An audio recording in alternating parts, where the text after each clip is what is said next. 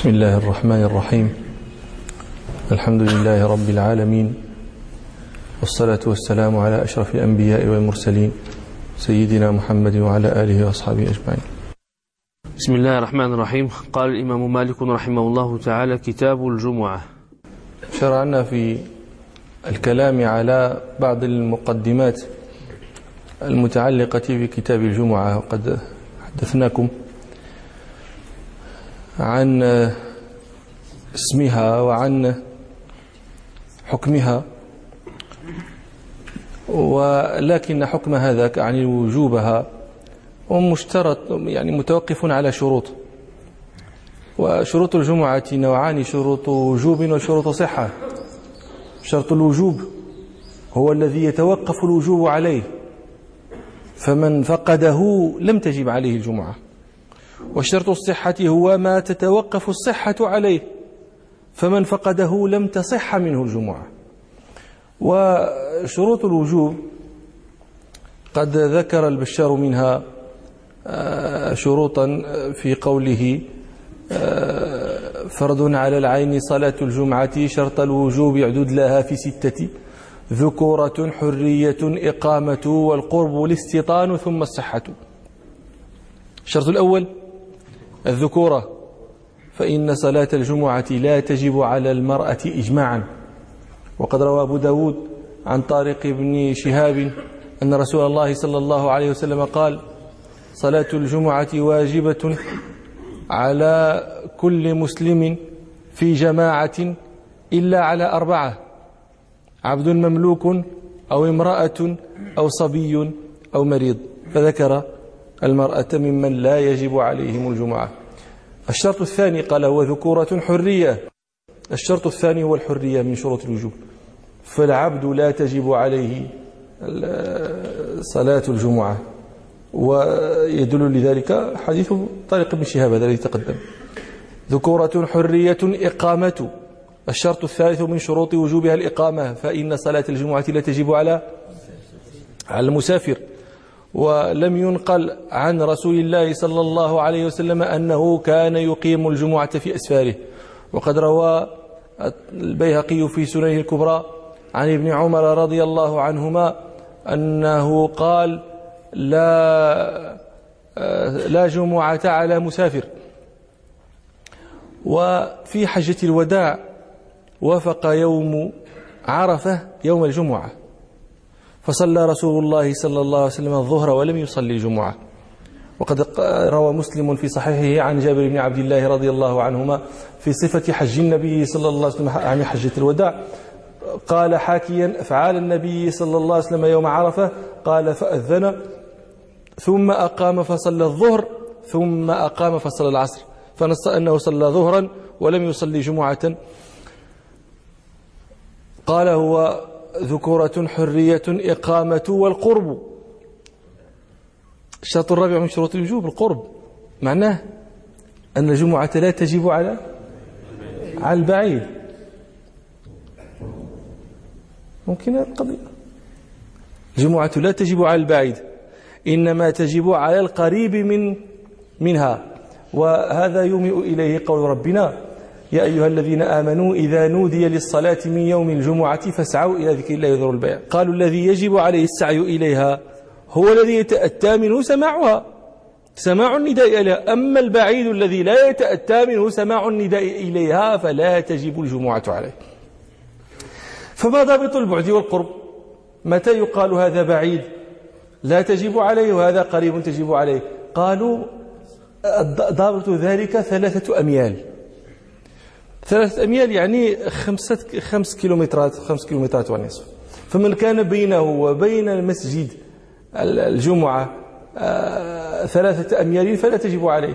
ومن كان دونها وجبت عليه. استدلوا على ذلك بما رواه عبد الرزاق في مصنفه عن ثابت البناني.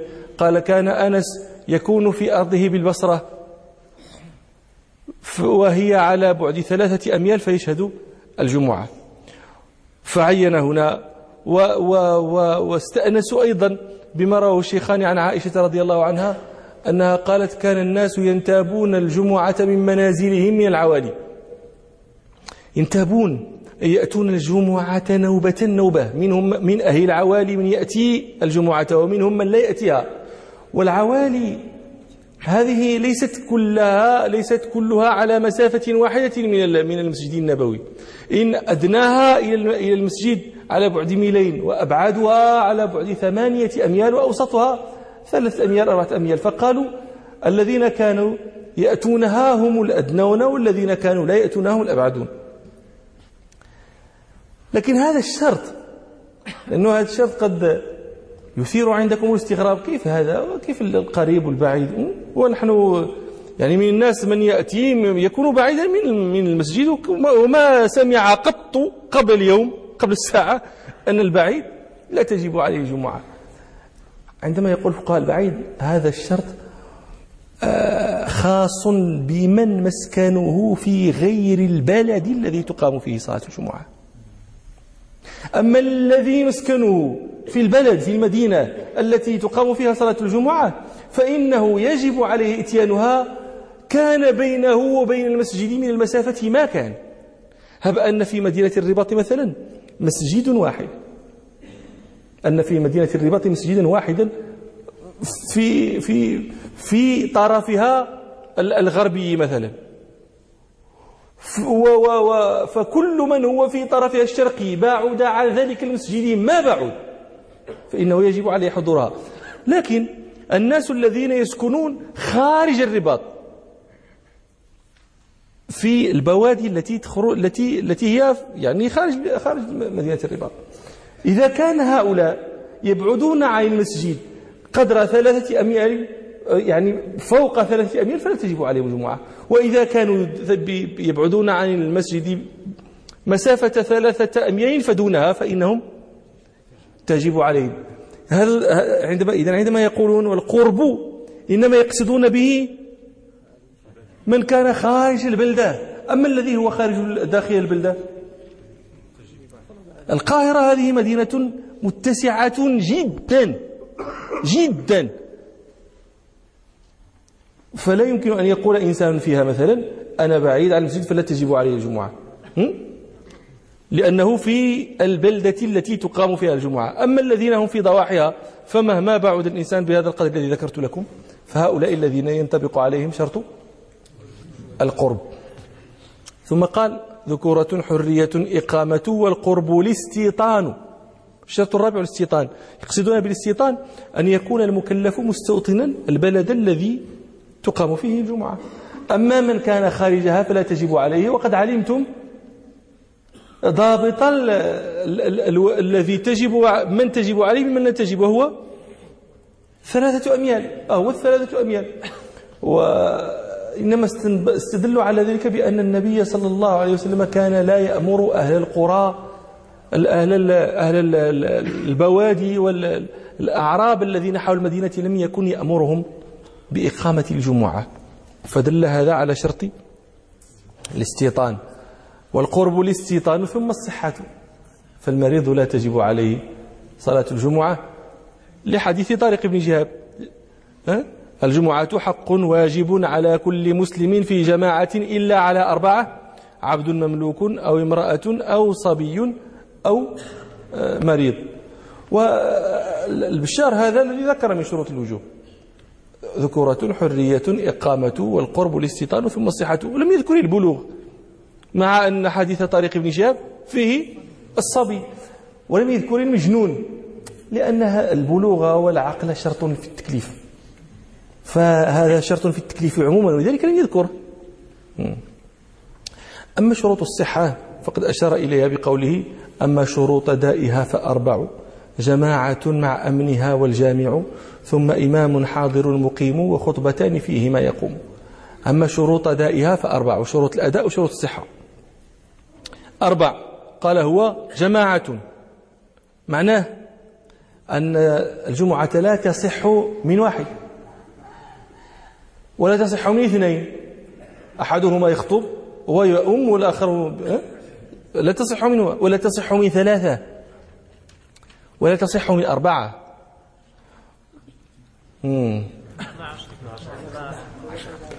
اختلفوا في العدد الذي تصح منه صلاة الجمعة. ذكروا ما قلتم ذكروا اثني عشر وذكروا أربعين ذكروا عشرة أقوال. في فهذا خلاف عريض. لكن الظاهر أن إذا كانت تلك الجماعة تلك الجماعة ممن تتقرى بهم قرية آمنين على أنفسهم وجبت عليهم صحت منهم الجمعة.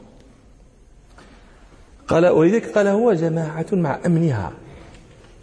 هذه الجماعة التي تتقرى بمثلها القرية وتكون آمنة آمنة على نفسها.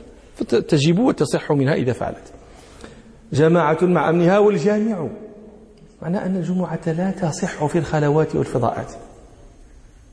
ولا ويشترط في صحتها الجامع المسجد. وقالوا لأن النبي صلى الله عليه وسلم مضت سنته على ذلك ولم يعهد ولم يؤثر عنه صلى الله عليه وسلم أنه أقامها مرة في في فضاء. ولا في مصلى كما تقام صلوات العيد مثلا. بل إن أول من آه، جمع بعد الجمعة النبي صلى الله عليه وسلم قوم في البحرين في مسجد. روى البخاري عن ابن عباس رضي الله عنهما. قال أول إن أول جمعة جمعت بعد جمعة مسجد رسول الله صلى الله عليه وسلم مسجد بني عبد القيس بجواثة من البحرين. وهذا أيضا يومئ إليه من طرف الخفي قول ربنا يا أيها الذين آمنوا إذا نودي للصلاة من يوم الجمعة. فالعادة أن النداء يكون في في المساجد. جماعة مع أمنها والجامع ثم إمام هذا الشرط الثالث. الإمام فلا تصح جمعة إلا بإمام. لماذا؟ لأن الجمعة, الجمعة من شروط صحتها الجماعة. والجماعة لا تكون إلا إلا بإمام. ولكنه قال ثم إمام خاطب مقيم. شرط له شرطين. أن يكون خاطبا. معناه أن الذي يصلي بالناس الجمعة هو الذي كان يخطبهم. معناه أن المالكية لا يرون أن أن أن غير أن غير الخطيب يصلي بالناس الجمعة. من يخطب الجمعة هو الذي يصلي. ولا يكون عندهم أن الخطيب يخطب ثم يجلس ويصلي بالناس غيره. إلا إذا حدث للخطيب عذر منعه عن الصلاة فحينئذ يتقدم غيره ذلك. قال ثم إمام خاطب ومن أين أتوا بهذا؟ من سنة رسول الله صلى الله عليه وسلم والخلفاء بعده لأنها بذلك مضت. مقيم ثم إمام خاطب مقيم. معناه؟ معنى لا يكون مسافرا. معناه لا يكون مسافرا. فالمالكية لا يرون صحة صلاة الجمعة إذا كان الإمام مسافرا. لماذا؟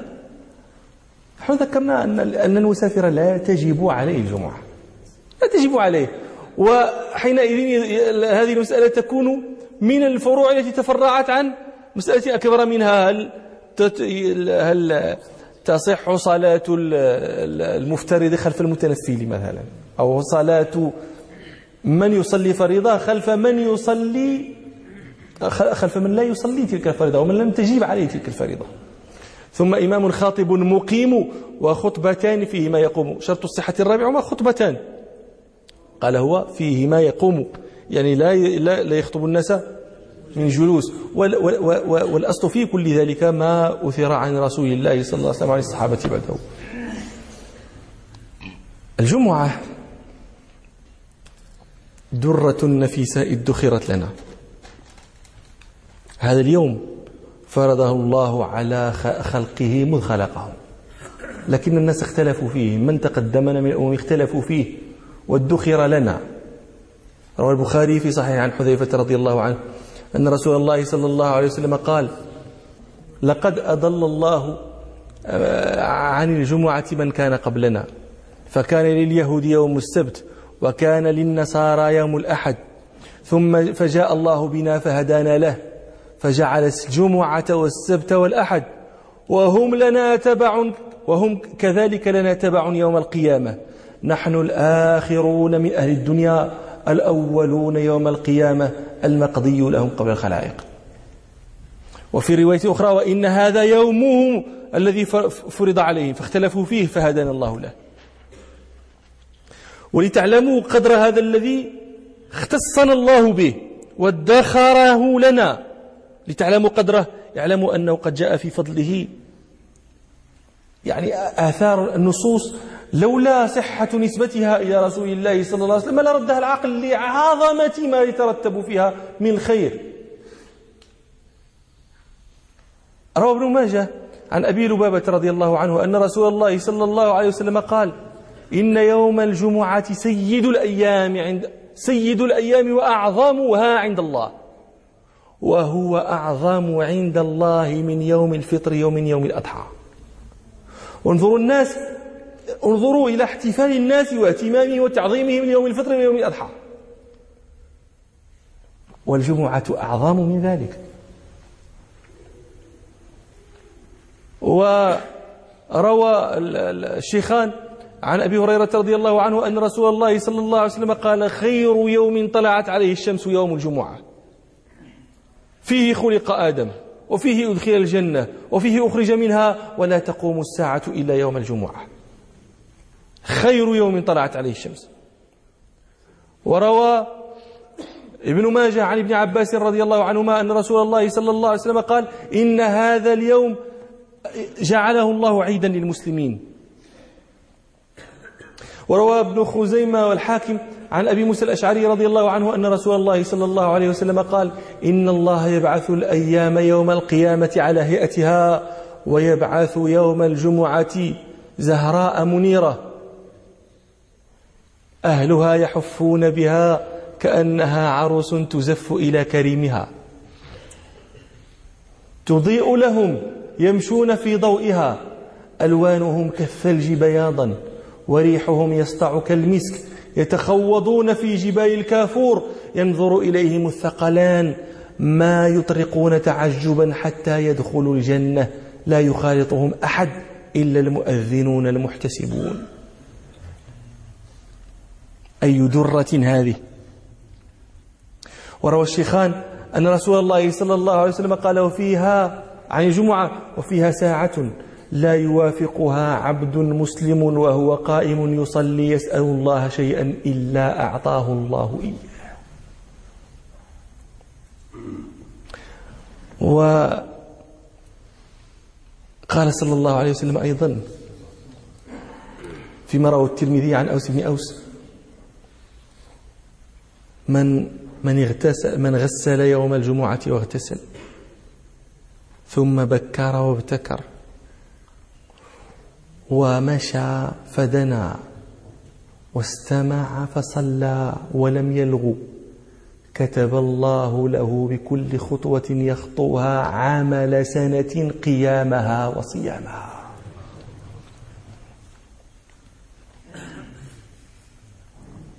فما يحرم من من هذا الفضل العظيم إلا محروم.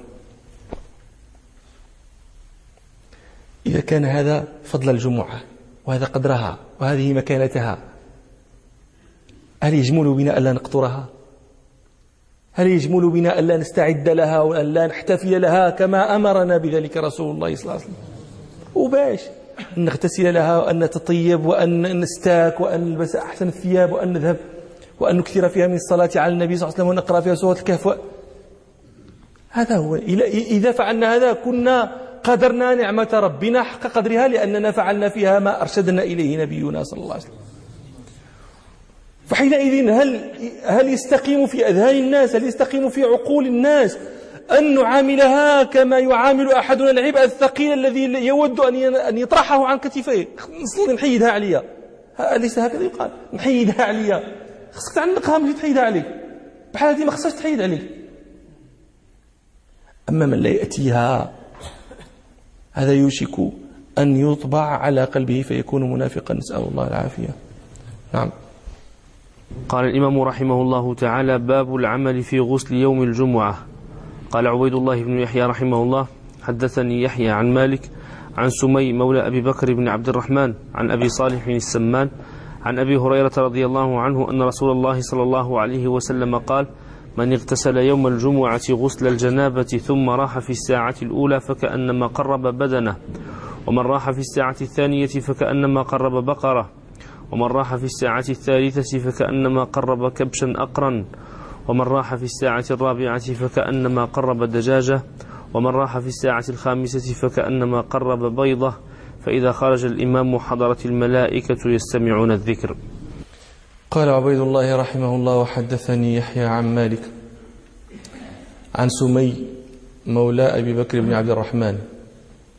سمي هذا أبو عبد الله المخزومي مولاهم المدني المحدث الثقة الشهيد المقتول سنة ثلاثين ومئة أو إحدى سنة أو إحدى وثلاثين ومئة على الخلاف في في وقعة قديد متى كانت؟ لأنه قتل في قديد.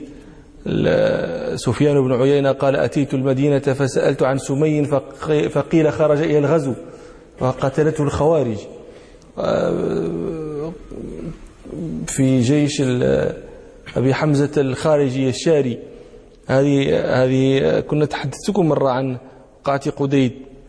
آه، هذه كانت فيها مقتلة عظيمة جدا في أهل المدينة. قتل منهم خلق كثير أكثرهم من قريش.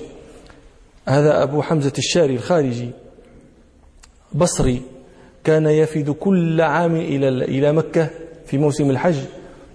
يحث الناس على الخروج على مروان بن بن محمد. هذا مروان بن محمد هو هو آخر ملوك بني مروان الملقب بمروان الحمار. كان يأمر الناس كان يحث الناس ويدعوهم إلى الخروج عليه. وكان ذلك دأبه إلى أن لقي في حج في موسم من المواسم لقي يحيى بن عبد الله الحضرمي اليمني الملقب بطالب الحق. فذهب معه أبو حمزة الشاري إلى حضرموت وبايعه بالخلافة. وذهب على رأس جيش من حضرموت إلى الشام. ليقاتل مروان بن محمد. ففي طريق أنتم تعرفون اليمن في جنوب الجزيرة والشام في أعلاها فسيمر على مكة والمدينة إلى آخره. فمر في طريقه على مكة فدخلها وقاتل أهلها فاتبعه طائفة منهم. ثم مر على المدينة فقاتله أهلها. فقتل منهم خلقا كثيرا قتل منهم أكثر من ثمانمائة رجل أكثر من قريش. ثم وصل زحفه إلى دمشق فبعث إليه مروان بن محمد جيشا فالتقوا في موضع اسمه وادي القرى. فهزم جيش أبي حمزة ورجع هو بمن معه إلى مكة فاتبعه جيش الشام فقتلوه هناك. لماذا قتل يعني هذا الخلق الكثير من أهل المدينة؟ قالوا لأنهم لما أتوا قديدا أتوها ليلا وطبعا الحرب لا تكون بالليل. الناس تتحاجز الجيوش الجيوش تتحاجز بالليل يحجز بينهم الظلام. فإذا آه، أصبح النهار حينئذ تتلاحم الجيوش. فأهل المدينة باتوا على غير تعبئة ولا استعداد. فلما أصبح يعني لما ظهر ضوء النهار صبحهم الخوارج. فقام الناس المدنيون قاموا فمنهم الهارب ومنهم المقاتل. وركبت الخوارج أكتافهم قتلا ذريعا. فما نجا من ذلك الجيش إلا القليل. الناس هذا في قديد. الناس لا علم لهم بما يقع في قديد. الناس في المدينة لا علم لهم بهذا الذي يقع في قديد. أول من جاء فارا من قديد إلى المدينة رجل من هذيل. فكلما يسأل عن رجل يقول قتل. فلان قتل فلان قتل. فسمعه إنسان استغرب هذا يعني ما, ما هذا عادة لا يكون. ولا تسأل عن إنسان إلا تقول قتل. قتل الناس أجمعون. فررت أنت فقط. فهذاك المدني لما سمع الهذلي لا يسأل عن شخص إلا, إلا وقال قتل قتل. قال والله ما يعقل هذا. يعني ظن أن الفزع أذهله وأذهب عقله. قال والله ما يعقل هذا ولا يدري ما يقول. فالتفت إليه الهذلي وقال والله الذي لا إله إلا هو إني رأيت أباك يتشحط في دمه وأول نعيم جاء المدينة قعدت امرأته تبكي زوجها. نعي رجل لما حضر النعي قعدت المرأة في بيتها تبكي وجاء نسوة المدينة يبكين معها حتى غص البيت بالنساء. لكن كلما كان كلما جاء فل من الفلول نعى إلى هذه أباها وإلى هذه أخاها وإلى هذه زوجها وإلى هذه قريبها وإلى هذه ولدها حتى تفرق النساء جميعا. فكانت كل واحدة تبكي في بيتها لا تجد من يبكي معها لم يكن بيت إلا وفيه قتيل. وكان هذا سنة ثلاثين ومئة ومن جملة القتلى شيخ مالك هنا سمي مولى أبي عبد الرحمن أبي بكر بن عبد الرحمن. أبو بكر أبو بكر بن عبد الرحمن هذا هو أبو بكر وأبو بكر بن عبد الرحمن بن الحارث بن هشام. أحد أحد الفقهاء السبعة. هذا كان يقال في راهب قريش لكثرة صلاته ولكثرة صومه. قالوا كان يصوم الدهر. طبعا عندما يقول الفقهاء كان يصوم الدهر إلا, إلا الأيام التي يحرم صومها. فإذا أفطر في الأعياد صام مسألة فقهية فيها خلاف الفقهاء سنذكر لكم إن شاء الله في موضعه. وكان هذا الرجل يعني آه، ذا خلق عالي وذا همة عالية. عروة بن الزبير استودعه مالا. فتلف ذلك المال. فأرسل إليه عروة بن الزبير يقول له لست لا ضمان عليك أنت مؤتمن. هذا في الفقه. يفرقون بين الفقهاء يفرقون بين الوديعة والأمانة والدين. إذا إذا استدنت من إنسان مالا فضاع منك فأنت مطالب برده إياه ولكن إذا ائتمنك عليه ولم تفرط في آه، يعني في حفظه ثم تلف أو استطاع عليه اللص فإنه لا ضمن عليك. ولا تطالب برد لا تطالبك الشريعة برد المال الذي أتمنت عليه إذا لم تفرط. لماذا؟ قالوا لأن الأمين كالأصيل يدك يد أمانة وليس يد ضمان. فقال عروة بن الزبير لأبي بكر بن عبد الرحمن لا ضمان عليك فأنت مؤتمن. فقال له أعلام أنه لا ضمان علي ولكن لا تتحدث قريش أن ذمتي خربت. فباع شيئا من متاعه وقضى ذلك المال. وكان وجيها كانت له وجاهة عند عبد الملك بن مروان. عبد الملك بن مروان لما حضرته الوفاة أوصى ابنه الوليد بن عبد الملك الخليفة بعده. قال له إن لي صديقين يحفظني فيهما عبد الله بن جعفر وأبا بكر بن عبد الرحمن. كان عبد الملك بن مروان يقول آه إني لأهم بالأمر أفعله بأهل المدينة لسوء أثرهم عندنا. لكن أتذكر أبا بكر بن عبد, بن عبد الرحمن فأستحيي منه فأترك ذلك الأمر لأجله. ومات رحمه الله سنة 94 أو قيل سنة 95 نعم. عن أبي صالح السمان. أبو صالح السمان ويقال فيه أيضا؟ لا. ويقال فيه الزيات. واسمه ذكوان. ومات سنة 100 عن أبي هريرة رضي الله عنه أن رسول الله صلى الله عليه وسلم قال من اغتسل يوم الجمعة. من اغتسل يوم الجمعة غسل الجنابة. من اغتسل من؟ من صيغ العموم. وعليه هل يطلب الاغتسال الاغتسال يوم الجمعة؟ من؟ من يحضر الجمعة فقط؟ أو ممن يحضرها أو ممن لا يحضرها كما تفيده من. هذا خلاف بين الفقهاء. مبناه على مسألة وهي هل الغسل لعلة صلاة الجمعة فلا يغتسل إلا من يشهدها؟ أم الغسل لشرف يوم الجمعة فيغتسل من يشهد الصلاة ومن لا يشهدها؟ هذا خلاف بين الفقهاء. وقد أشار البخاري رحمه الله إلى هذا الخلاف فقد بوب في كتابه في صحيحه في كتاب الجمعة بابا ترجمه هل يجب الغسل على من لا لم يشهد الجمعة من النساء والصبيان وغيره؟ والإشارة إلى الخلاف بقوله هل؟ نعم. قال صلى الله عليه وسلم من اغتسل يوم الجمعة غسل الجنابة. من اغتسل يوم الجمعة؟ المالكية يرون أن من أراد إصابة الفضل فضل اغتسال الجمعة فإنه. إنهم يشترطون أن يكون اغتساله للجمعة متصلا برواحه إليها قال البشار وسن غسل بالرواح اتصل يعيده من نام أو من أكل استدلوا على ذلك بحديث الصحيحين عن ابن عمر رضي الله عنهما أن رسول الله صلى الله عليه وسلم قال إذا جاء أحدكم الجمعة فليغتسل فرتب الاغتسال على على المجيء والمعلق على الشيء يوجد بوجود ذلك الشيء ولا يوجد قبل أن يوجد. واضح هذا؟ وقد قال صلى الله عليه وسلم أيضا على كل محتلم آه، الرواح للجمعة وعلى كل من راح إلى الجمعة الاغتسال. فرتب الاغتسال على على الرواح. طبعا قد يقال إن جمهور الناس موظفون.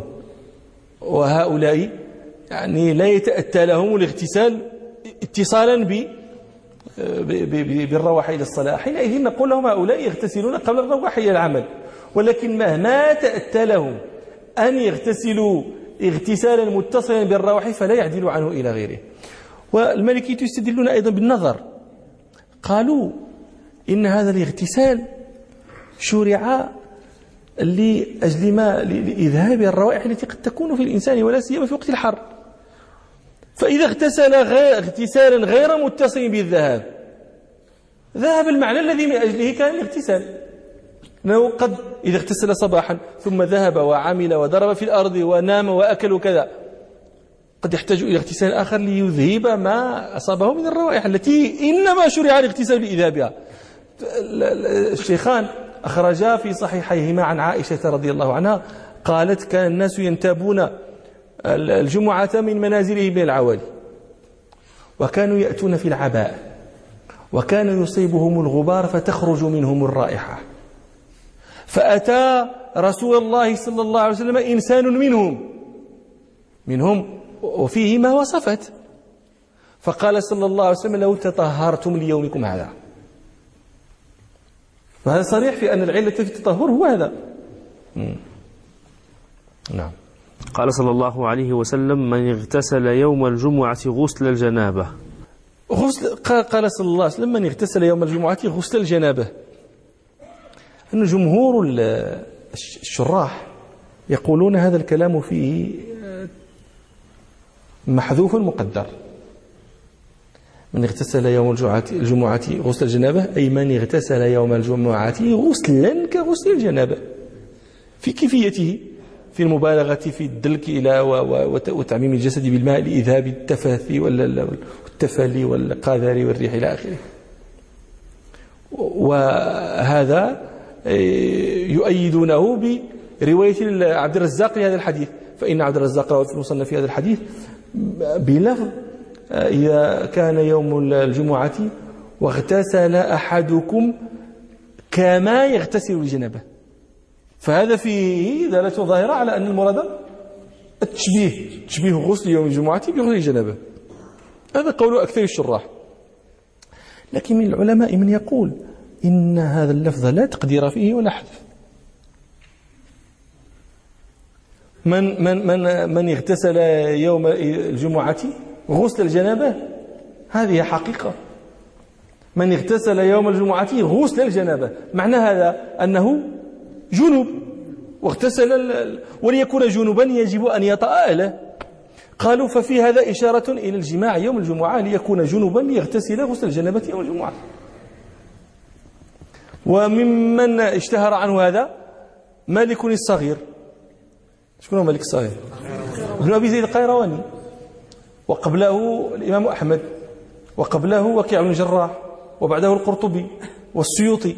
هؤلاء جميعا آه، قالوا حملوا هذا اللفظ على حقيقته من غير تقدير ولا ولا حذف.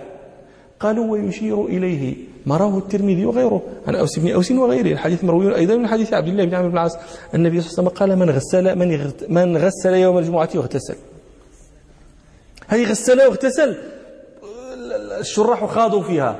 لكن هؤلاء يقولون غسل اغتسل اغتسل هو. وغسل حمل غيره على الاغتسال. حمل زوجته على الاغتسال وذلك بأن يجمعها في الجمعة. من غسل واغتسل إلى آخره. قالوا آه، فقوله صلى الله عليه وسلم من غسل من غسل فيه إشارة إلى الوطئ يوم الجمعة كما في هذا الحديث الذي بين أيدينا من اغتسل يوم الجمعة غسل الجنابة. فإذا لا تقدير ولا ولا حذف و آه، من من من أهل اللغة من يقول غسل معناها جامع. غسل زوجته إذا جمعها ومنه يقول يقولون للفحل من الإبل آه، فحل غسله إذا كان كثير الضرب كثير الطرق. فيقولون هذا فحل غسله و عضد هذا الذي ذهبوا إليه بحديث يروى عن النبي صلى الله عليه وسلم رواه الطبراني في معجمه الكبير أن رسول الله صلى الله عليه وسلم قال في أيام التشريق إنها أيام أكل وشرب وبعال والبعال الجماع. أه، هم قالوا الجمعة هي معيد كما أن أيام التشريق أيام عيد. وأيام التشريق قالوا قال في الحديث هذا الذي ذكرت لكم أيام أكل وشرب وبعال كذلك الجمعة. لكن هذه الزيادة عن وبعال هذه زيادة ضعيفة. وأصل الحديث في الصحيحين النبي صلى الله عليه وسلم قال أيام التشريق أيام أكل وشرب من غير ذكر البعال. والسيوطي هو أيضا يعني يرشح لهذا المعنى. بحديث آخر أن يروى عن النبي صلى الله عليه وسلم أنه قال أيعجز أحدكم أن يجامع أهله في كل يوم جمعة فإن له أجرين أجر غسله وأجر غسل امرأته. وهذا حديث ضعيف أيضا. ولكن يعني وإن كان هذا الحديث ضعيفا فالمعنى الذي ذهبوا إليه له وجاه معنى الجمهور المعنى الذي ذهب إليه الجمهور أظهر. لكن المعنى الذي ذهب إليه هؤلاء لا يخلو من وجاه ولذلك الناس لم تقبل من النووي رحمة الله عليه النووي إمام من الأئمة. لما ذكر هذا القول قال باطل. والناس لم تقبل منه هذا الإبطال. لأن لأنه بخسه حظه من النظر والواقع وأن له حظ من النظر حظ ظاهر. وعلى هذا من من كان جنوبا يوم الجمعة. فإذا اغتسل غسلا واحدا نوى به الجمعة والجنابة أجزاءه. وهذا لا خلاف فيه بين أئمة الأربعة. وهذا أشار إليه الشيخ خليل بقوله وإن نوت الحيض والجنابة وأحدهما ناسية الآخر أو نوى الجنابة والجمعة أو نيابة عن الجمعة حصلا وإن نسي الجنابة أو قصد نيابة عنها انتفيا. مع الكلام أن آه، إذا نوى الجنابة والجمعة. حصلا بغسل واحد حصلا أو نوى الجنابة أو نوى الجنابة بغسله ونوى أن ذلك الغسل ينوب عن غسل يوم الجمعة. حصل أيضا. لكن إن نسي الجنابة نوى باغتساله ذاك اغتسال الجمعة ونسي الجنابة. لم تحصل له جنابة ولم تحصل له جمعة. لم يحصل له غسل انتهى قال هو وإن نسي الجنابة أو قصد نيابة عنها. انتفيا انتفى غسل الجنابة وانتفى غسل الجمعة. إن نسي الجنابة أو قصد نيابة عنها. اغتسل الجمعة وهو لم ينسى الجنابة. ولكن قصد بغسله الجمعة النيابة عن الجنابة. لم تحصل له جنابة ولم تحصل له جمعة. لماذا؟ قالوا لأن الأعلى لا يندرج في الأدنى. غسل الجنابة فرض وغسل فرض اتفاقا. وغسل الجمعة نحن نقول سنة وغيرنا يخالفنا على كل حال مختلف فيه. فهو أدنى من غسل الجنابة. والأدنى والأعلى لا يندرج في الأدنى. يعني لا تغتسل للجمعة وتقول ستندرج فيها الجنابة لأن الفرض المتفق عليه لا يندرج في المختلف فيه. فإذا نقول انتفيا انتفى غسل الجنابة لأنه لم ينوي. ولماذا انتفى غسل الجمعة مع أنه نوى؟ لأنه لا تقوم الجمعة, مع الجنبة وكيف يكون مغتسلا الجمعة وهو أو جنوب وإلى مجلس آخر إن شاء الله. سبحانك اللهم وبحمدك أشهد أن لا إله إلا أنت أستغفرك وأتوب إليك والحمد لله رب العالمين.